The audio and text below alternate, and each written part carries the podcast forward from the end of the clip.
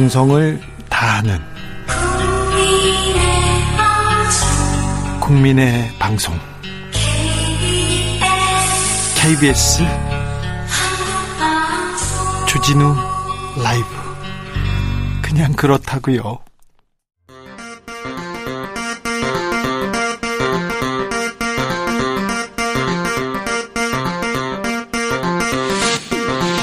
주진우 라이브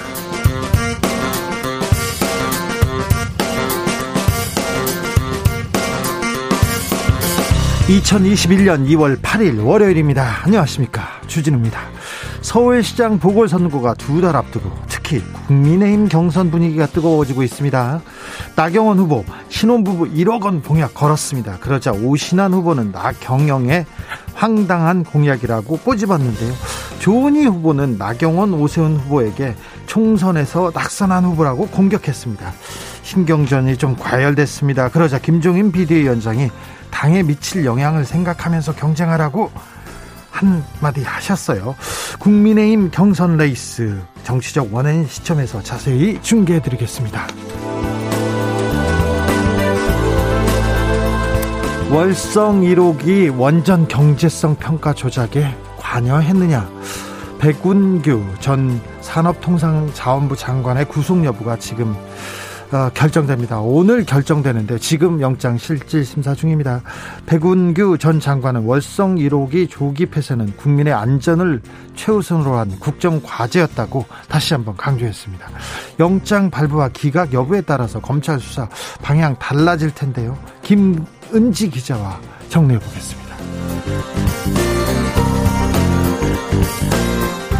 36년 전 노동자 김진숙은 노동 환경이 열악하다고 외쳤습니다. 그러다 경찰한테 붙잡혔고 회사에 가지 못했습니다. 회사는 무단 결근이라고 김 씨를 해고했습니다. 그런데 36년이 지났지만 김진숙 씨는 여전히 해고 노동자입니다.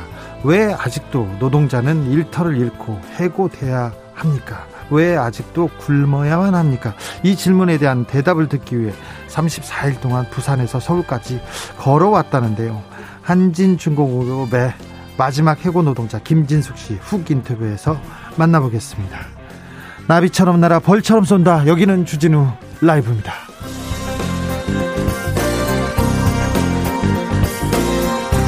오늘도 자중자애 겸손하고 진정성 있게 여러분과 함께하겠습니다. 서은지님께서 5시 5분 왜 귀가 쫑긋 왜일까요? 주 라이브 제가 실수할까봐 그런 거 아닐까요? 네. 자 오늘도 자중자애 겸손하게 진, 진정성 있게 여러분과 함께하겠습니다. 오늘부터 서울, 경기, 인천을 제외하고 나머지 지역에서는 식당, 카페, 노래 연습장, 실내 체육 시설 영업 시간이 1시간 연장됐습니다. 10시까지 영업이 가능한데요. 수도권은 밤 9시까지 유 지하기로 했습니다. 코로나 시대에 힘든다는 거 아는데요. 자영업자 여러분들 좀 특별히 힘을 좀 더 내주십시오. 코로나가 박멸되는 그날까지 방역 수칙 잘 지켜 나가면서 함께 힘을 내야 합니다. 아, 참, 경제도 중요한데, 방역, 놓칠 수 없습니다. 사람이 먼저지 않습니까? 자, 자영업자분들에게 특별히 응원의, 어, 마음 보냅니다. 여러분들도 자영업자분들께 응원 메시지 보내주십시오. 샵 9730 짧은 문자 50원, 긴 문자는 100원입니다. 콩으로 보내시면 무료입니다. 그럼, 주진우 라이브 시작하겠습니다.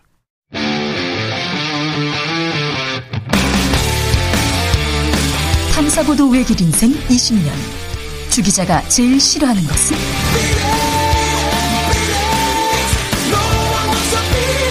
이 세상에서 비리와 부리가 사라지는 그날까지. 오늘도 흔들림 없이 주진우 라이브와 함께.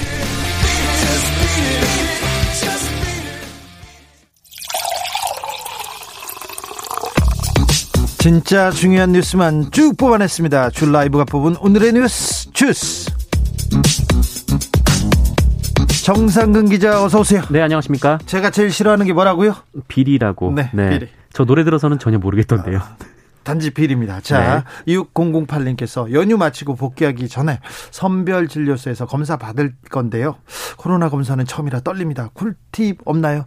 어, 가서요. 그냥 2초 동안 다른 생각하셔야 됩니다. 아니면 허벅지를 꼬집지 않습니까? 그럼 그만 그만 지나갑니다. 그렇죠? 아 정말 훅 지나갑니다. 훅 지나갑니다. 네, 뭐 이렇게 아프지도 않고요. 네. 네. 쑥 들어옵니다. 아, 네. 아이 깜짝이야 하면서 끝납니다. 아이 깜짝이야 그랬어요? 쑥 들어오더라고요. 자, 그러니까 2초 동안 허벅지를 꼬집어 주세요. 자, 오늘 백운규 전 산업통상자원부 장관에 대한 영장 실질 심사가 지금 진행 중입니다. 네, 월성원전 1호기 조기 폐쇄 결정 과정에 부당하게 관여한 혐의를 받고 있는 백운규 전 산업통상자원부 장관이 오늘 구속 전 피의자 신문을 받습니다. 네. 아, 이미 대전지방법원에 출석을 했는데요. 네. 이 백운규 전 장관은 이 자리에서 법과 원칙에 근거하여 적법 절차로 업무를 처리했다라면서 혐의를 부인했습니다. 아, 그리고 월성 1호기 조기 폐쇄는 국민의 안전을 최우선으로 한 국정과제라고 말했고요. 영장 실질 심사에 성실하게 임하도록 하겠다라고 답했습니다. 월성 원전 폐쇄는 국민의 안전을 최우선으로 한 국정과제였다. 이렇게 말하고 영장 실사 실질 심사장으로 들어갔습니다. 코로나 확진자가 아, 줄었어요. 주말이긴 하지만 주말에 검사를 조금밖에 안 해서 그렇지만 그래도 좀 고무적인 숫자입니다. 네, 오늘 영시 기준 신규 확진자 289명이고요. 지역사회 발생자는 264명입니다.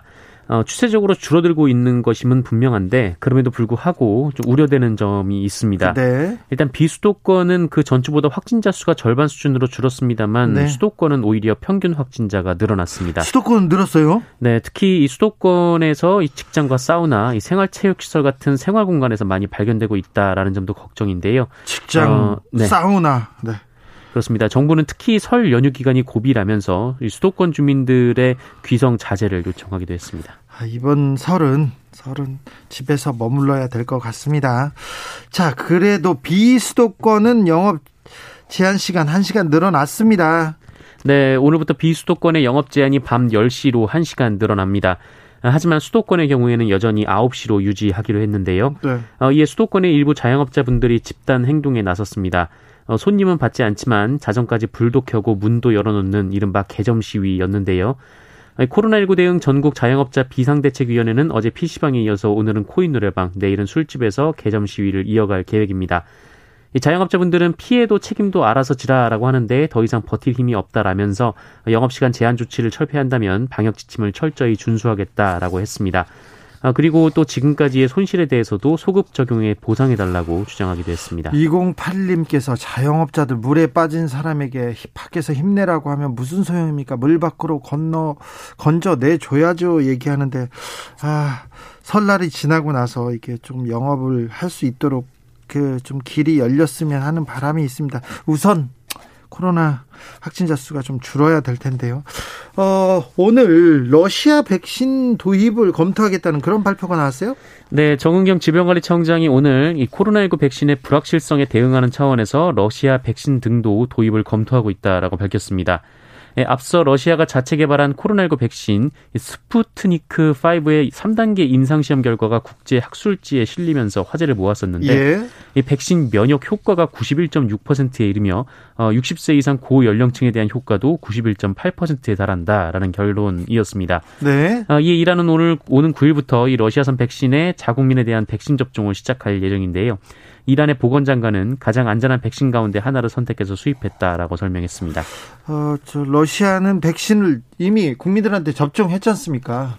근데 조금 부작용도 적고 많은 임상 실험으로 조금 효과를 보고 있는 것 같습니다. 이 부분도 좀 자세히 좀 짚어보겠습니다. 차후에 음, 미얀마에서 10만 명 규모의 대규모 시위가 있었습니다. 네, 미얀마 군부 쿠데타가 일주일째 접어든 가운데 미얀마 최대 도시인 양곤에서 어제 10만 명이 참가한 최대 규모의 시위가 열렸습니다. 쿠데타에 항의하는 시민들은 빨간 풍선을 손에 들고 비폭력 행진 시위를 했는데요. 어, 쿠데타 이후 최다 그러니까 많은 인원이 모이기도 했지만 지난 2007년 이 군정의 급격한 유가 인상에 항의하다 수백 명이 목숨을 잃었던 어, 이른바 샤프르 혁명 이후 가장 큰 규모의 그 시위이기도 합니다. 예. 아, 그리고 오늘도 이 승려와 의료진들까지 가세해서 미얀마 곳곳에서 시위가 벌어지고 있습니다. 네, 계속해서 불어나고 있는 것 같습니다. 네, 그렇습니다. 어, 하지만 미얀마 남동부 미야와디 지역에서는 이 평화 시위를 해산하는 과정에서 경찰이 총을 발사한 것으로 알려지기도 했는데 이 관련해서 사상자 여부는 아직 확인되지 않고 있습니다. 아, 시위대를 향해 발포 발표를 지시한 미얀마 군 내부 문서가 유출됐어요. 아, 대규모 유혈 사태가 날까 좀 걱정이 됩니다. 네, 실제로 미얀마는 1962년 그리고 1988년에 민주화운동 당시에도 무자비한 유혈 진압 선례가 있습니다. 그래서 지금 많이 걱정이 되고 있는데요. 예. 이 서울신문은 미얀마 만달레이 경찰 사령관실 공식 인장 그리고 경찰 대장의 서명이 담긴 문서를 입수했다라고 보도했습니다. 우리 서울신문이요? 우리나라의 네네. 서울신문이요? 우리나라 서울신문이 보도를 했는데요. 예. 이 군부가 민간인 시위대를 체포하고 무력을 사용할 수 있도록 한 정황이 담긴 문서라고 하는데 여기에 이 시위대에 대한 발포까지 허락한다는 내용이 담겼다고 합니다. 아, 다만 일각에서는 이것이 정부 양식의 문서는 맞지만 어, 좀 서투른 면이 있어서 조작된 것일 수도 있다라는 분석도 나오고 있습니다. 아무튼 아, 미얀마의 평화를 빕니다. 서울시장 후보 단일화 얘기가 여기저기서 나옵니다. 범여권에서도 단일화 얘기가 나왔어요. 네, 어제 민주당 우상호 의원과 열린민주당 정봉주 전 의원이 단일화에 합의를 했습니다. 어, 우상호 후보는 앞서 역시 열린민주당 후보인 김진애 의원과도 합의를 한 바가 있습니다. 이 두 사람은 지도부의 결정 그리고 전당원 투표 등이 필요하다는 전제 하에 선거 전 통합이 어렵다면 통합 선언이라도 한다라는 데 동의를 했습니다. 박영선 후보도 뭐 뜻을 모은 것 같은데요? 네, 뭐 단일화 합의를 하진 않았지만 단일화는 빠를수록 좋다. 또 통합에도 찬성한다라는 긍정적 입장을 기자들에게 밝혔습니다. 안철수 대표와 금태섭 전 의원은 어떻습니까? 네, 안철수 대표와 금태섭 전 의원의 단일화를 위한 실무 협상도 어제 비공개로 진행이 됐습니다. 어, 합의 사항이 있는데요. 어, 단일화 경선 결과를 3월 1일에 발표하기로 했습니다. 아, 다만 토론 횟수 그리고 시작 시기 등은 추가 협의하기로 했는데요. 어, 금태섭 전 의원은 가능한 일찍 또 여러 번 토론하자라는 입장이고 안철수 대표는 토론의 수가 아니라 내용이 더 중요하다는 입장입니다. 네.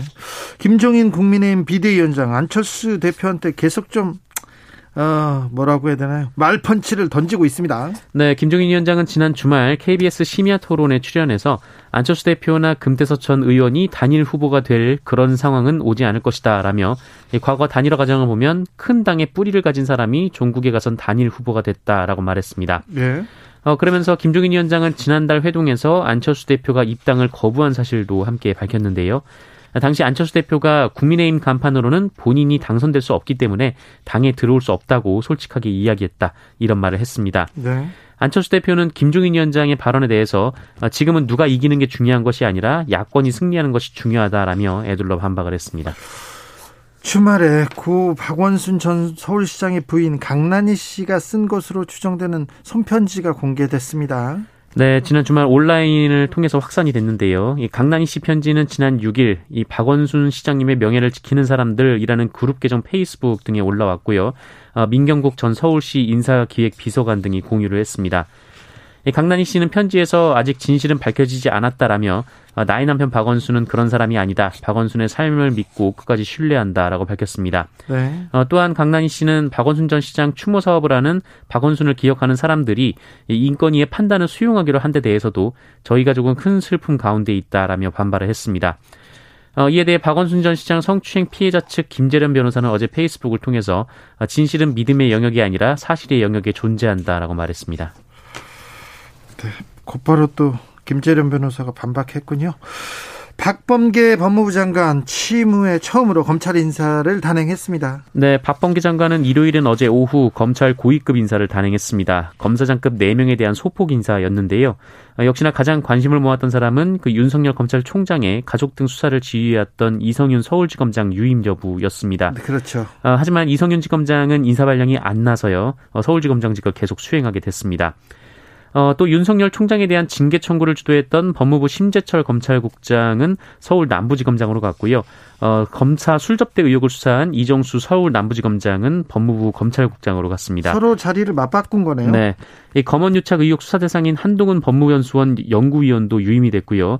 어, 윤석열 총장이 챙겨온 월성원전 경제성 조작 의혹을 수사하고 있는 이두봉 대전지검장도 유임이 됐습니다. 어쨌거나 뭐 박범계 장관은 윤석열 총장을 만나서 인사 문제를 협의했어요. 네, 협의를 한 상황입니다. 그 윤석열 총장은 이성윤 지검장과 검찰총장 징계를 추진한 이 대검 참모진을 교체해달라 요구한 바 있는데 이성윤 지검장은 유임됐고 심재철 국장은 자리를 옮겼습니다. 네, 음, 박, 박범계 장관이 어, 윤석열 총장을 패싱했다 이렇게 보수 언론에서 일제히 보도했습니다. 그런데 박범계 장관은 패싱이 아니라는 입장이었고요. 네, 그렇습니다. 박범계 장관은 저로서는 최대한 애를 썼다라면서 윤석열 네. 총장 측 입장을 충분히 반영했다는 취지로 설명을 했습니다. 네. 어, 심재철 검찰국장을 교체했고 또 신임 검찰국장은 총장 비서실장격인 이 대검 기획조정부장을 했던 사람을 임명했다라고 말했습니다. 또 최종 인사안에 대한 사전 통보가 없었다는 대검 측의 불만에 대해서 어, 지금 거론된 분들은 총장을 직접 만났을 때 다 구두로 명확히 말씀드렸다라고 했고요. 어, 윤석열 총장의 의견이 반영됐는지 묻는 말엔 총장 시각에서만 물어보지 말고 제 입장에서도 물어봤으면 좋겠다라고 답을 했습니다. 그렇죠. 그리고 또 검사 검사에 대한 인사권은 장관한테 있는 거니까요. 그리고 총장 입장에선 좀 미흡할지는 몰라도 어 박봉기 장관은 최대한 애를 썼다 이렇게 얘기했습니다. 네. 황희 문체부 장관 후보자가 국회의원 시절에 병가를 냈습니다. 그런데 병가를 내고 여행을 다녀왔다고 지금 계속해서 어, 국민의힘에서 네. 계속해서 비판 여론을 만들고 있습니다. 네, 황희 문체부 장관 후보자가 20대 국회의원 당시 여러 차례 병가를 사유로 본회의에 불출석한 채 미국, 스페인 등으로 국외 출장, 가족 여행을 다녀왔다고 한겨레가 보도했습니다. 네. 아, 황희 후보자는 2016년부터 2021년까지 총 163번 열린 본회의에 17번 불참했는데요. 어, 이 중에 사유를 적어낸 경우가 12번이었고 그중에 8번이 병가, 일신상의 사유였습니다. 8번은 일신상의 사유로 휴가를 냈어요. 그런데요. 네, 그런데 2017년 7월 20일 병가를 내고 본회의에 불출석을 했는데 어, 출입국 기록을 확인해 보니까 가족들과 함께 스페인으로 출국을 했다라는 것이죠. 네. 아, 당시 국회에서는 문재인 정부 출범 이후 처음으로 추가 경정 예산안 처리를 위해서 본회의가 열렸습니다. 어, 그런데 더불어민주당 의원들이 본회의에 출석하지 않아서 정족수 부족이 된 일이 있었거든요. 어, 그때 좀 논란이 많이 됐었는데 어, 이에 대해 황희 후보자 측은 스페인으로 가족 여행을 다녀온 것은 사실이다라고 인정하면서 네. 휴가 제, 어, 어 휴가의 병가를 제출한 이유에 대해서는 근무 경력이 짧은 비서진이 사유를 적어낼 때 착오가 있었다라고 해명했습니다. 최영도 국민의힘 의원 뭐 주진우 라이브도 자주 나오시는데 이분이 이 문제를 제기했는데요. 충분히 제기할 수 있는 일이라고 봅니다. 근데 그리고 어 병가를 내고 해외 여행을 갔다. 뭐 이거 비판받을 만한 일이라고 보입니다. 네. 네. 인도의 히말라야 히말라야 산맥에 빙하가 만년설이 떨어졌어요. 그래서 수백 명이 죽거나 실종됐습니다. 네, 그 인도 북부 히말라야 산맥에서 빙하가 강으로 떨어지면서 강물이 쓰나미 같이 쏟아져 내려오는 사고가 벌어졌습니다. 아, 이 강물에 무려 200여 명이 넘는 사람들이 사망하거나 실종된 것으로 파악되고 있는데요. 어, 최악의 참사가 발생을 했습니다. 그러게 빙하 때문에 200명이 넘는 사람이 사망하거나 실종하다니요. 네. 어떻게 어떤 사고였죠? 네, 인도 우타라칸드주 히말라야 산맥의 난다데비 국립공원 지역에서 벌어진 사고입니다. 우타라칸드주요? 네. 난다데비. 어, 네. 네, 난다데비 국립공원인데요. 이 히말라야 산맥의 빙하가 강 상류로 떨어지면서 눈사태와 홍수를 일으켰고요. 어, 하류 지역의 마을과 수력 발전소 건설 현장 두 곳을 덮치면서 이 노동자들도 어, 많이 실종되거나 사망을 했습니다. 네. 어, 현재 인도에서는 수색과 구조 작업을 위해서 수백 명의 인도 군경 재난 대응 팀이 현장으로 급파됐습니다. 어, 모디 인도 총리는 사고 수습을 예의주시하고 있다라면서 모든 이들의 안전을 빈다라고 트위터에 적었습니다. 네. 어, 이 지역은 앞서 지난 2013년 6월에도 폭우가 쏟아지면서 히말라야 쓰나미로 불린 산사태 홍수가 발생해서 어, 6천여 명 가까이 네, 사망한 바가 있습니다. 기후 위기, 기후의 역습이 아닌가 이런 생각도 해봅니다. 아, 참 안타깝네요. 네. 정상근 기자 오늘은 북한 원전 기사나 대법원장 관련된 기사가 없네요. 그 북한 원전과 대법원장 기사는 이제 조금 좀 지나가는 듯해 보이기도 합니다. 네. 자, 주스 정상근 기자와 함께 했습니다. 감사합니다. 네, 고맙습니다. 2991님께서 광주에서 오리구이집 하는 조카, 우리 조카님 조정현 많이 힘든 줄 안다. 말해서 뭐 하겠니? 끙! 그렇게 했습니다. 말해서 뭐 힘내십시오. 네, 교통정보센터 다녀오겠습니다. 공인혜 씨. 주진우 라이브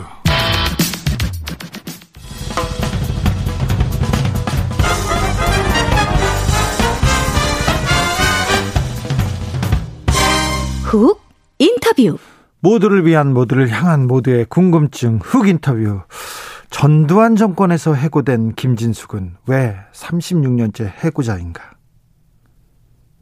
그 대답을 듣고 싶어 34일을 걸어 여기까지 왔습니다. 한진중공업 해고 노동자 김진숙 민주노총 부산본부 지도위원이 부산에서 청와대 앞까지 희망뚜벅이 행진 대장정을 마무리했습니다. 왜 36년째 해고 노동자로 살아야 하는지 400km를 걸으면서 어떤 생각을 했는지 들어보겠습니다. 김진숙 지도위원님, 안녕하세요. 예, 예, 안녕하세요. 건강은 어떠세요, 좀? 뭐 하여튼 그 걷는 동안에는 건강 문제는 신경 안 쓰기로 해가지고, 네. 어, 그래 병원에 또 가봐 가보긴 해야죠. 네. 아, 암 투병 중이신데요. 여기 또 400km를 꼭 걸어야 했습니까? 그, 뭐, 저는 투병 사실보다도 하여튼 복직 문제가 절박했고, 네. 그 다음에 한진중공업 매각과 관련한 문제들이, 시급한 문제들이 있어서, 어, 그렇게 할 수밖에 없었네요. 네. 자, 어, 지, 도위원님 복직을 지금 일단 해고 뭐 해고에 대해서 복직 요청을 하고 있습니다. 이 복직 요청이 갖는 의미는 무엇입니까? 제가 해고됐던 게 전두환 정권 시절에 노동조합 대의원에 당선이 돼서 대의원 대회를 다녀온 보고대회를 유인물로 만들어서 뿌렸고 그게 뭐 대공 혐의점이 있다는 이유로 대공문신에 연행이 돼서 세 번을 하여튼 뭐 고문을 당하고 그리고 뭐 회사 측에 의해서 집에서 회사에서 감금 당하고 부서 이동 두 두 번 당하고 그러고 해고된 거거든요. 예. 그러니까 이게 무슨 정상적인 어떤 절차를 거쳐서나 뭐 이런 과정들이 아니라 명백하게 이제 국가 폭력이었다는 거고 그거에 대해서 지금이라도 늦었지만 책임을 지고 한 인간의 존재를 짓밟았던 영혼을 짓밟았던 일에 대해서 이제는 좀 바로잡아야 되지 않겠나 이런 생각이었죠. 네. 36년 전이었으니까 그때 몇 살 때였습니까? 26살이요. 26살 때 안 무서우셨어요? 경찰이 막 잡으러 오고 맨날 감시하고 막 그러면?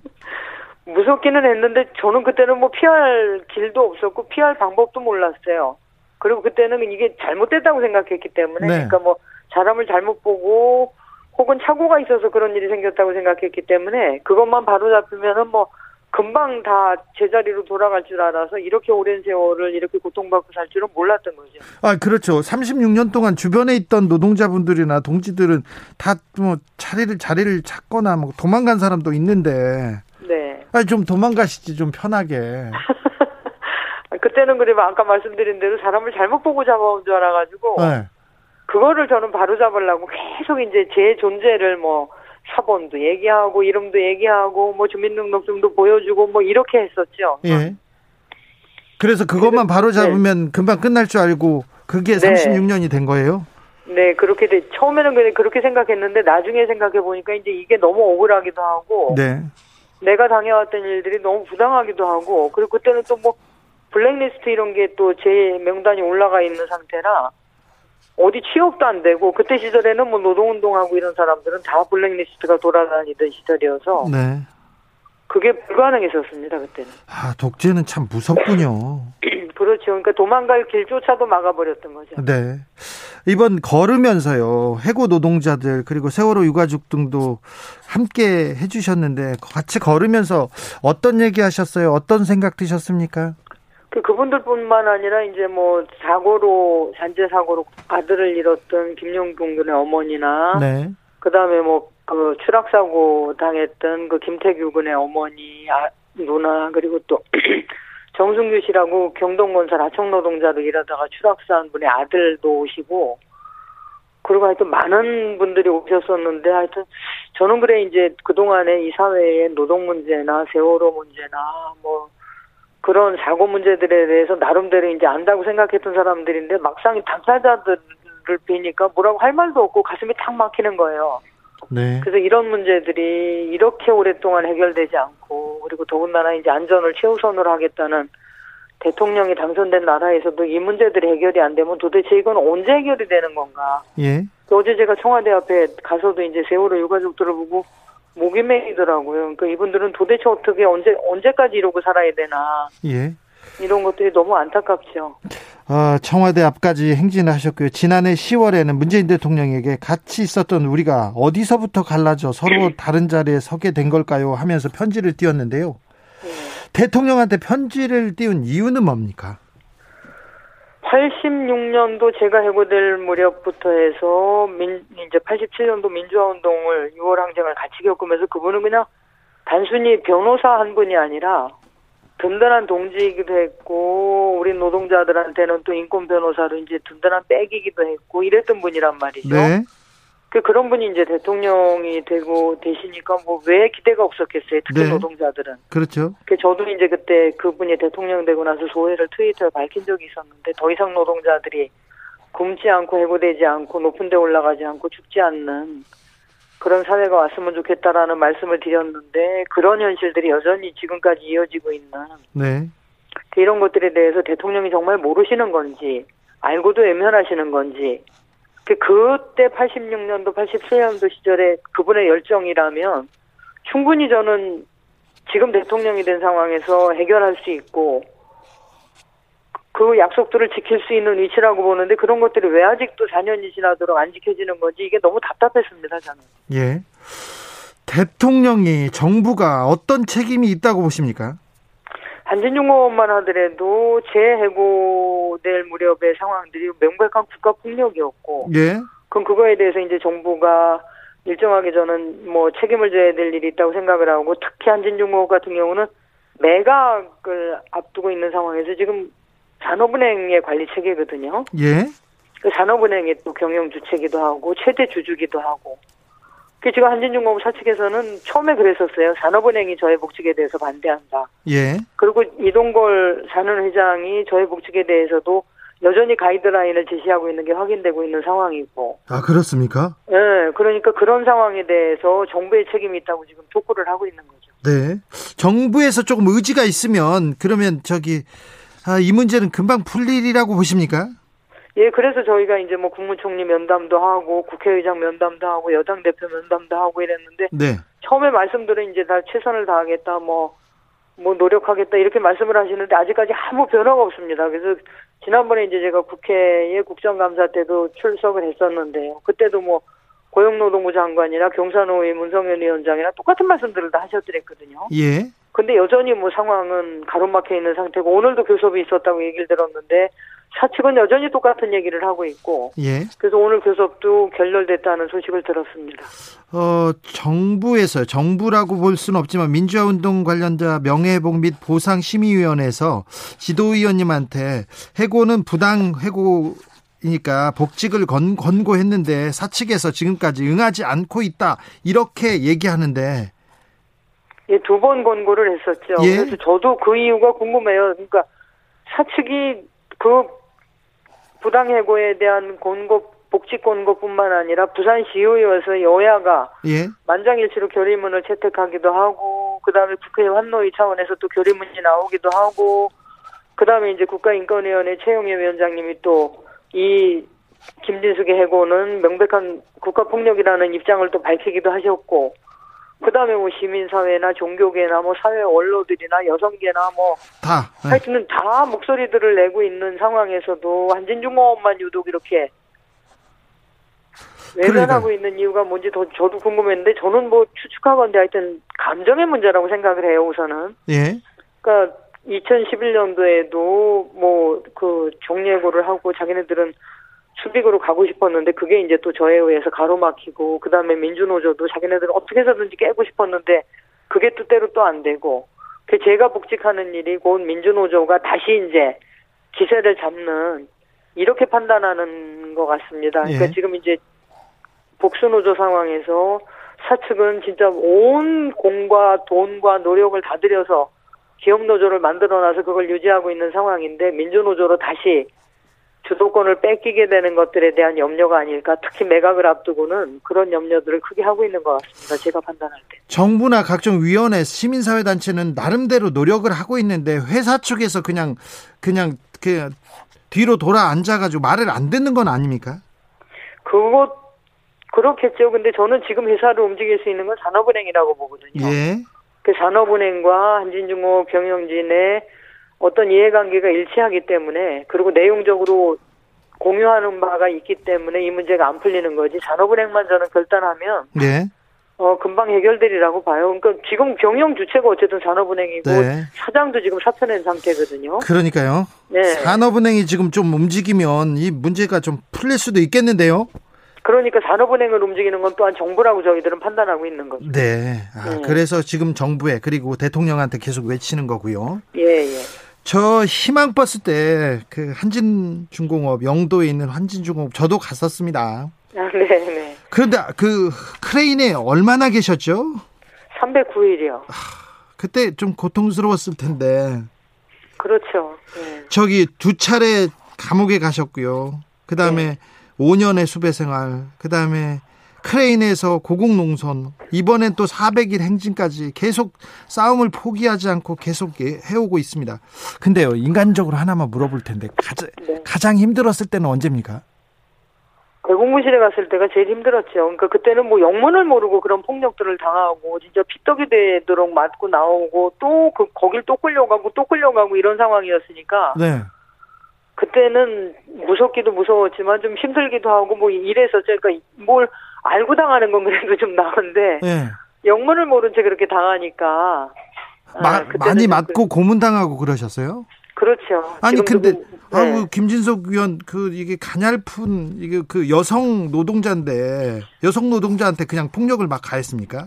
아유 그때는 그런 구분이 없었죠. 지금도 온몸에 그렇게 상, 흉터가 다 남아 있는 상태인데 그 그런 부분들에 대해서 저는 지금이라도 누군가가 책임지고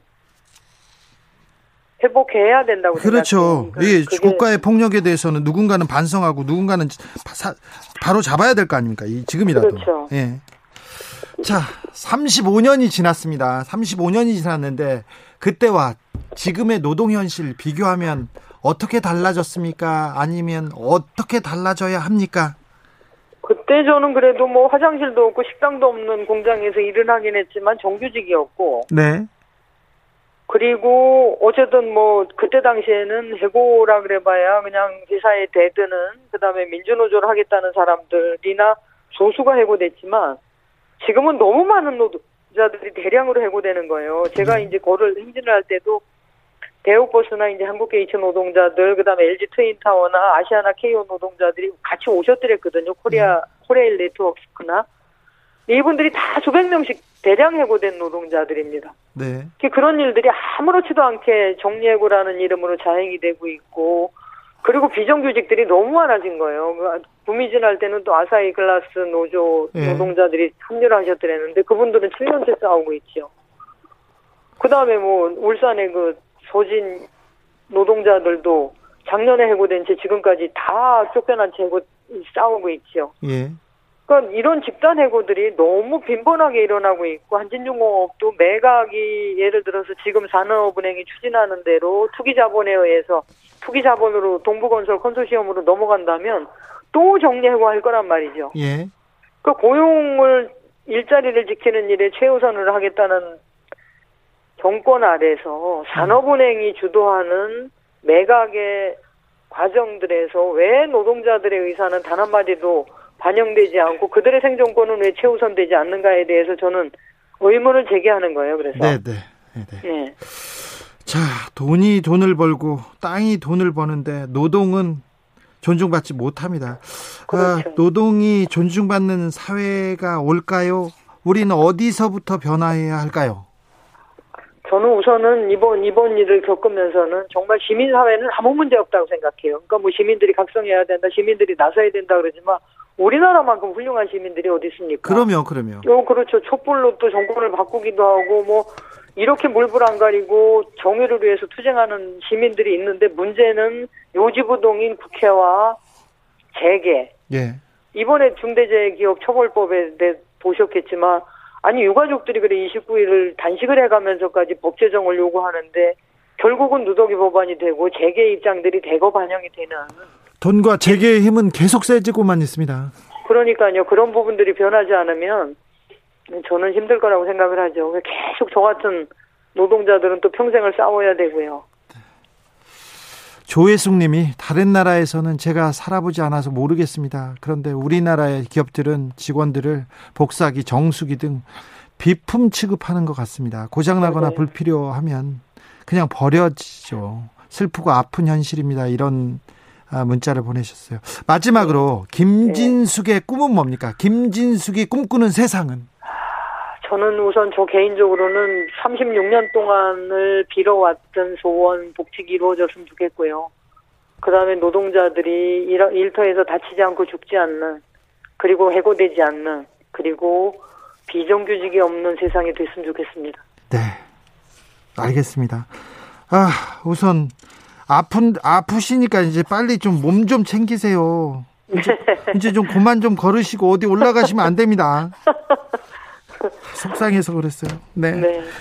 아, 지금까지 김진숙 민주노총 부산본부 지도위원이었습니다. 감사합니다. 예, 고맙습니다. 네. 나비처럼 날아 벌처럼 쏜다. 주진우 라이브.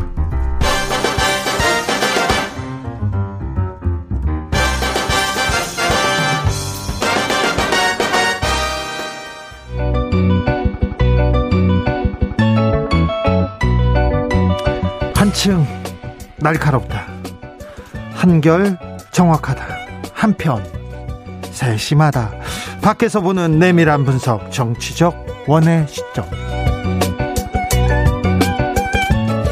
자, 국회 원 내 내부 상황을 오늘도 밖에서 정확하게 더 정밀하게 분석해 드립니다. 최민희 전 더불어민주당 의원 어서, 어서, 오세요. 안녕하세요. 불굴의 희망 최민희입니다. 불굴의 희망입니까? 제 닉네임. 그랬어? 네. 불굴의 희망 최민희였습니다. 자, 김연아 국민의힘 비상대책위원 어서 오세요. 네, 안녕하세요. 국민의 일상을 네. 일산에서 지키는 김연아입니다. 아, 일상을 지키는 일상을 일산에서 지키는 김연아. 아우 좋습니다. 네. 좋네요. 자 지난주 어, 디 다녀오신 거예요? 아 지난주에 그 김종인 위원장님하고 저희 국민의힘 비대위 지도부가 네. 부산에 갔다 왔습니다. 부산 분위기가 어떻습니까? 부산 분위기 좋습니다. 좋죠. 국민의힘이 큰 걱정을 안, 안 해도 안 하는 안 하는 것 같습니다. 아, 그렇지는 않고요. 네. 이제 가덕도 신공항 때문에 네. 조금 뭐 서운해 하시는 분들 또 그것에 대한 염원이 워낙 크다 보니까 네. 좀 그런 부분에 있어서 전체적인 가덕도 신공항을 포함한 부산에 좀 마스터 플랜을 네. 위원장님께서 설명하러 가셨고요. 네, 그 자리에 같이 동승했었습니다. 김연아 위원께서 표정이 좋습니다. 부산 분위기는 좀 안정적인 것 같습니다. 국민의힘한테 최민희 의원. 아, 네. 이건 뭐 그래도 음. 끝까지 지켜봐야 되지 않겠습니까? 아, 선거를 끝까지 지켜봐야 됩니까? 네, 그래서 네. 마지막까지 긴장을 늦추지 않으셔야 할 것 같습니다. 네. 그런데 네. 일단 일단은 축하드립니다. 일단 일단은 민주당이 좀 도전자죠. 그렇죠. 그렇죠. 민주당은 도전자일 뿐만 아니라 사실 선거의 원인을 발생시켰기 때문에 민주당이 너무 그 이번 재보궐 선거에서 막 공격적으로 나가는 것이 네. 별로 좋지 않다고 다들 판단하지 않겠습니까? 네. 음, 근데 막 저런 표정 속에서 왜 제가 주눅이 드는 게 네. 어, 막 말투가 좀 그런가? 아니 아니요. 눈 눈빛이 인상이 인상이 눈빛이 음. 부산은 그런데 네. 서울은 내가 자신 있어 이런 눈빛인데요. 아, 자 서울로 가볼까요? 네. 서울시장 후보들 불꽃 신경전 볼만합니다. 근데 특별히 특히 국민의힘 쪽에서 국민의힘 쪽에서 좀 뜨겁습니다. 자 나경원 후보 계속해서 약간은 조금 보수적인 보수적인 분위기에 그리고 공약을 계속해서 공격적으로 던지고 있습니다. 최민희 의원. 일단 이번 공약은 보수적이기보다는 아주 적극적으로 적극적이죠. 바뀐 거죠. 네. 왜냐하면 아이 낳으면 4,500만 원 그리고 결혼하면 4,500만 원, 주택 구입용 대출이자 3년간 어, 시가 대납 1억 원 이렇게 되면 네. 이게 따져보면 한 1억 1,700만 원 보조 네. 혜택이 가는 거잖아요. 예. 근데 저는 이게 액수를 제시하다 보니 오신환 의원이 뭐 나경영인가? 예. 허경영 씨가 느닷없이 등장하기도 했고 박영선 의원도 박영선 후보도 이게 이유 없이 퍼주는 거에 반대한다고 얘기했지만 저는 긍정적으로 보는 측면이 있습니다. 아, 일단 공약을 던졌어요. 선점했어? 네, 선점했는데 네. 그 선점한 공약이 저출산 고령화를 극복하는 대안이라는 거죠. 네. 예, 그래서 이게 잘 다듬어지고 네. 어, 그리고 후보들이 이 아이 낳기 경쟁 공약 네.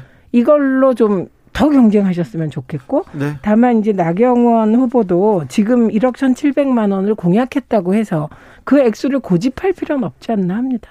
일단 기본적으로 음, 공약을 지금 던지고 이슈를 선점했습니다. 음. 나경원 후보가. 네, 네.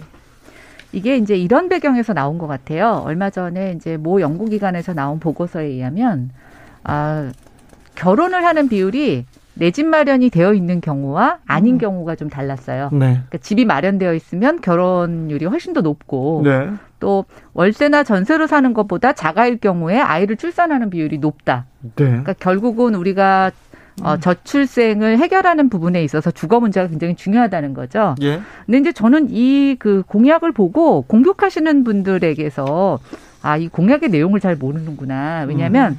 이제 언론이나 이런 데서는 좀 약간 선정적으로 발표하느냐고 1억이 넘는 돈을 준다. 네. 이렇게 하고 있지만 사실 그렇게 빼죠. 네, 근데 그게 아니라 이게 애를 낳고 집을 사면서 한 제가 봤을 때는 한 10년 정도 걸릴 것 같아요. 그보다 더 걸릴 수도 있고 이자를 시가 대납해 주는 거거든요. 음. 그러면 아마 우리 정부가 노인연금이나 이런 것부터 시작해서 좀 복지 혜택을 계속 받는 사람의 입장에서 보면은 그게 한 제가 봤을 때는 평생으로 보면 한 7, 8천, 어떤 사람은 1억가까지 되는 사람도 있을 수 있어요. 그러니까 저는 이 금액이 기간으로 이렇게 펼쳐놓고 보면 그렇게 과도한 부분은 아니라고 생각이 되는데 이걸 당장 뭐 예를 들어서 좀 또 이 허경영 씨하고 비유하면서 그런 것 같아요. 당장 1억을 주는 것처럼 네. 약간 플레임을 씌워서 잘못 이해한 것들이 좀 겹쳤다. 그래서 1억이라는 그 액수가 상징적이잖아요. 근데 그렇죠. 오신한 후보께서 허경영 던지니까 또 이것도 좀 약간 핫하지 않습니까? 아, 그래서 오늘 저희 원 내부에서 네. 어, 우리 내부자들끼리는 좀 네. 살살해라 이렇게 김종인, 하셨어요. 김종인 비대위원장이 바로 좀 자제해라 이렇게 했어요. 네, 자제 그건 뭐 당연히 각자 역할을 하는 건데 네.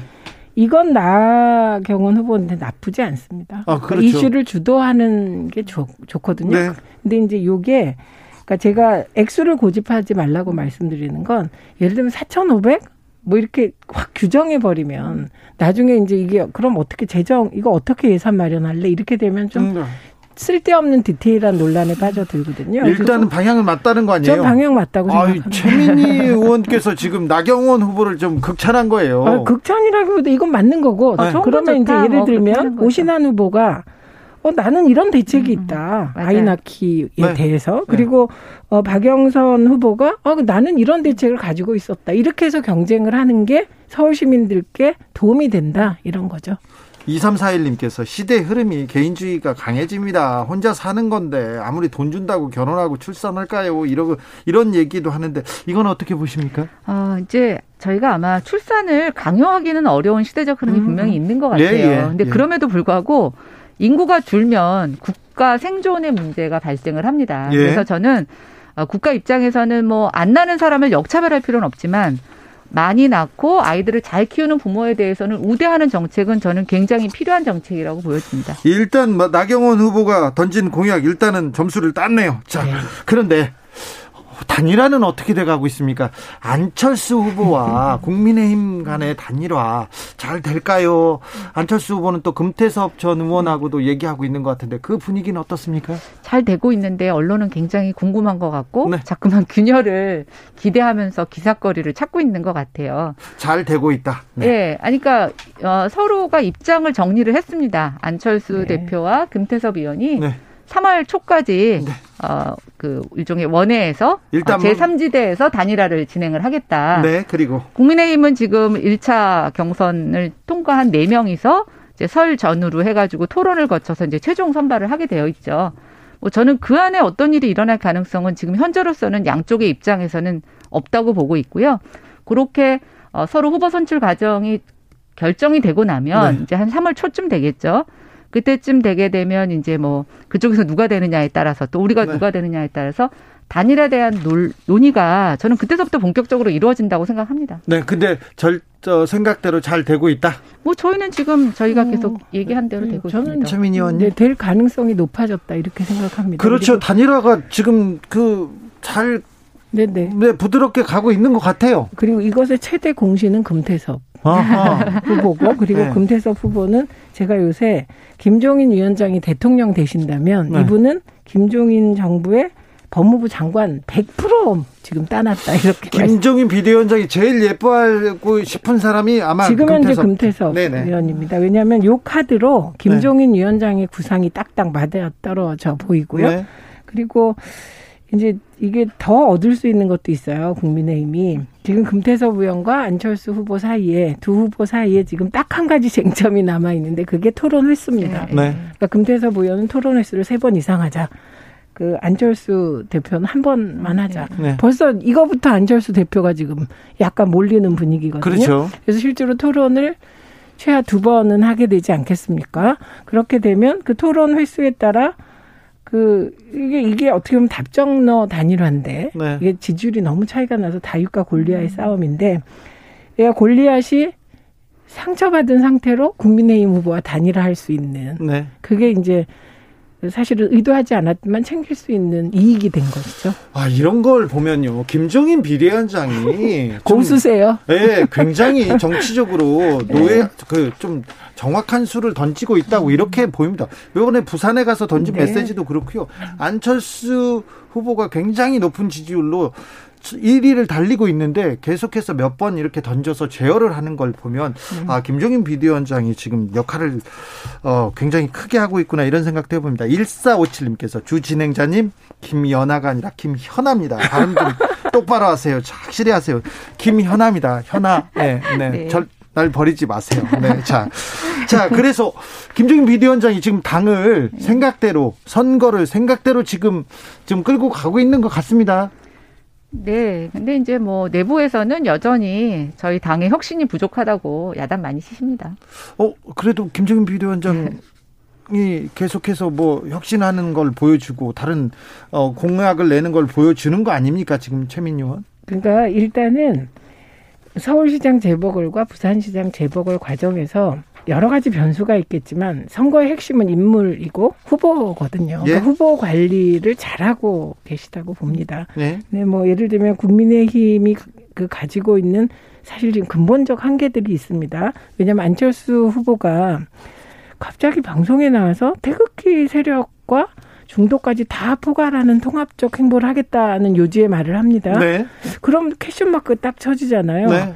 안철수 후보의 소구력은 중도 소구력이고 무당층 소구력인데 왜 갑자기 태극기 세력이야? 그렇죠. 그러니까 이런 근데 태극기 세력이 가장 보수에서 적극적인 행동을 하는 쪽이기 때문에 눈치를 네. 안볼 수가 없다 이런 건데 요게 이제 근본적 한계인 것이죠. 왜냐하면 중도 보수나 보수 그리고 태극기가 있으면 사실은 국민의힘 태극기 세력하고는 좀 떨어져야 되는데 태극기 세력이 가장 적극적이니까 후보들은 태극기 세력에 이게 잘 보이고 싶 거든요. 네. 이제 요게 김종인 위원장께 남은 과제죠. 관리. 네. 네. 나경원 후보도 굉장히 좀 적극적으로 네. 보수 금그뭐그그 그, 아니 적극적인 보수 측에 계속 소구하고 있지 않습니까? 근데 그게 이제 제가 지금 드리는 말씀은 그게 근본적인 한계인데 후보들은 그럴 수밖에 없어요. 경선 때 투표율이 높여야 되지 않습니까? 핵심 지지층이기도 네. 하고요. 네. 그러니까 이제 민주당도 그런 비슷한 현상이 네. 벌어지고 있죠. 이게 이제 내부 경선에서는 당원 선거가 있고 네. 이제 일반인 투표가 있다 보니까 이제 당원 투표 안에서의 지지율을 높게 받으려면 이제 당원들이 조금 바라는 얘기를 해줘야 되고 예. 이제 그 비중에 따라 좀 달라지는데요. 어, 저는 이제 그 우상호 의원하고 박영선 의원의 관계를 보면서도 가끔 박영선 의원이 중도 쪽 표심을 얘기를 하다가 또 이제 당성, 강성 지지자들에 대한 문재인 그런 예, 걸. 뭐 그런 것들을 하는 거 보면서 이제 이게 양쪽 당에서 지금은 이제 내부를 향한 목소리 때문에 좀 그런 게 있다고 보여지고요. 네. 저는 이제 본격적으로 이 내부에서 후보자가 이제 결정되고 난 이후부터는 이제 본격적으로 중도의 마음을 누가 뺏어오느냐의 경쟁이 시작이 된다고 보고 있고요. 네. 아마 저희 국민의 힘도 중도를 향한 목소리 내지 않으면 서울시장 선거가 그렇게 만만한 선거가 아니라고 보고 있기 때문에 저는 이제 누가 후보자로 선정이 되든 되시던 간에 뭔가 좀 중도층에 계신 분들에 대한 우리의 변화된 모습 또 우리에게 뭔가 맡겨주시면 정말 잘 해낼 거라고 하는 신뢰를 보여주는 노력 계속 해야 된다고 생각합니다. 후보 단일화 얘기가 계속 나오는데 우상호 정봉주 의원이 합의한 양당 통합 전제로 한 후보 단일화 효과에 대해서는 얘기가 없어요? 그, 그게 사실 이 판에서 네. 그게 핵심 과제가 아니고 그래요? 관심에서 좀 멀어져 있어서 그런 거예요. 그 그게 예를 들면 지금 음 지금 그 국민의힘 쪽이 네. 단일화가 관심을 받는 건 안철수 후보 덕분 혹은 때문이거든요. 네. 안철수 후보가 어, 보수 쪽에서는 가장 높은 지지율을 받는 후보가 국민의힘 밖에 있기 때문에 단일화에 관심이 쏠리는 것이거든요. 네. 그러니까 네. 이 상황에 따라 단일화에 대한 관심은 적을 수밖에 없지만 다만 정봉주 의원이 기사회생한 거잖아요. 다시 그렇죠. 부활해서 네. 나타난 효과는 약간 있겠죠. 네. 네. 그러나 그게 무슨 선거판을 뒤집을 중요 변수가 되기는 어렵다고 봅니다. 약간밖에 없을까요? 김연아 의원님? 어, 이게 제 얘기가 아니고 음. 어떤 정치 오래 하신 분 얘기를 제가 빌리자면 네. 지지율이 깡패라고 그래요? 지지율이 높게 나오는 사람에 대해서는 거스를 수가 없고 네. 아무리 훌륭해도 지지율이 굉장히 미미하면 네. 사실은 크게 영향을 미치기 어려운데요. 김연아 의원은 부동산 대책에 대해서 할 말이 많을 것 같은데 그 부분은 잠시 후에 2부에서 정치적 원의 시점 이어가겠습니다.